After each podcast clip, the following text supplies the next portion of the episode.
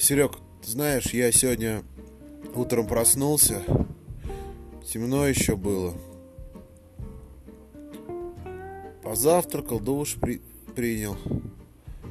Вот, с матерью чуть-чуть там так. Ну, она меня просто будила. Просыпаться не очень хотелось.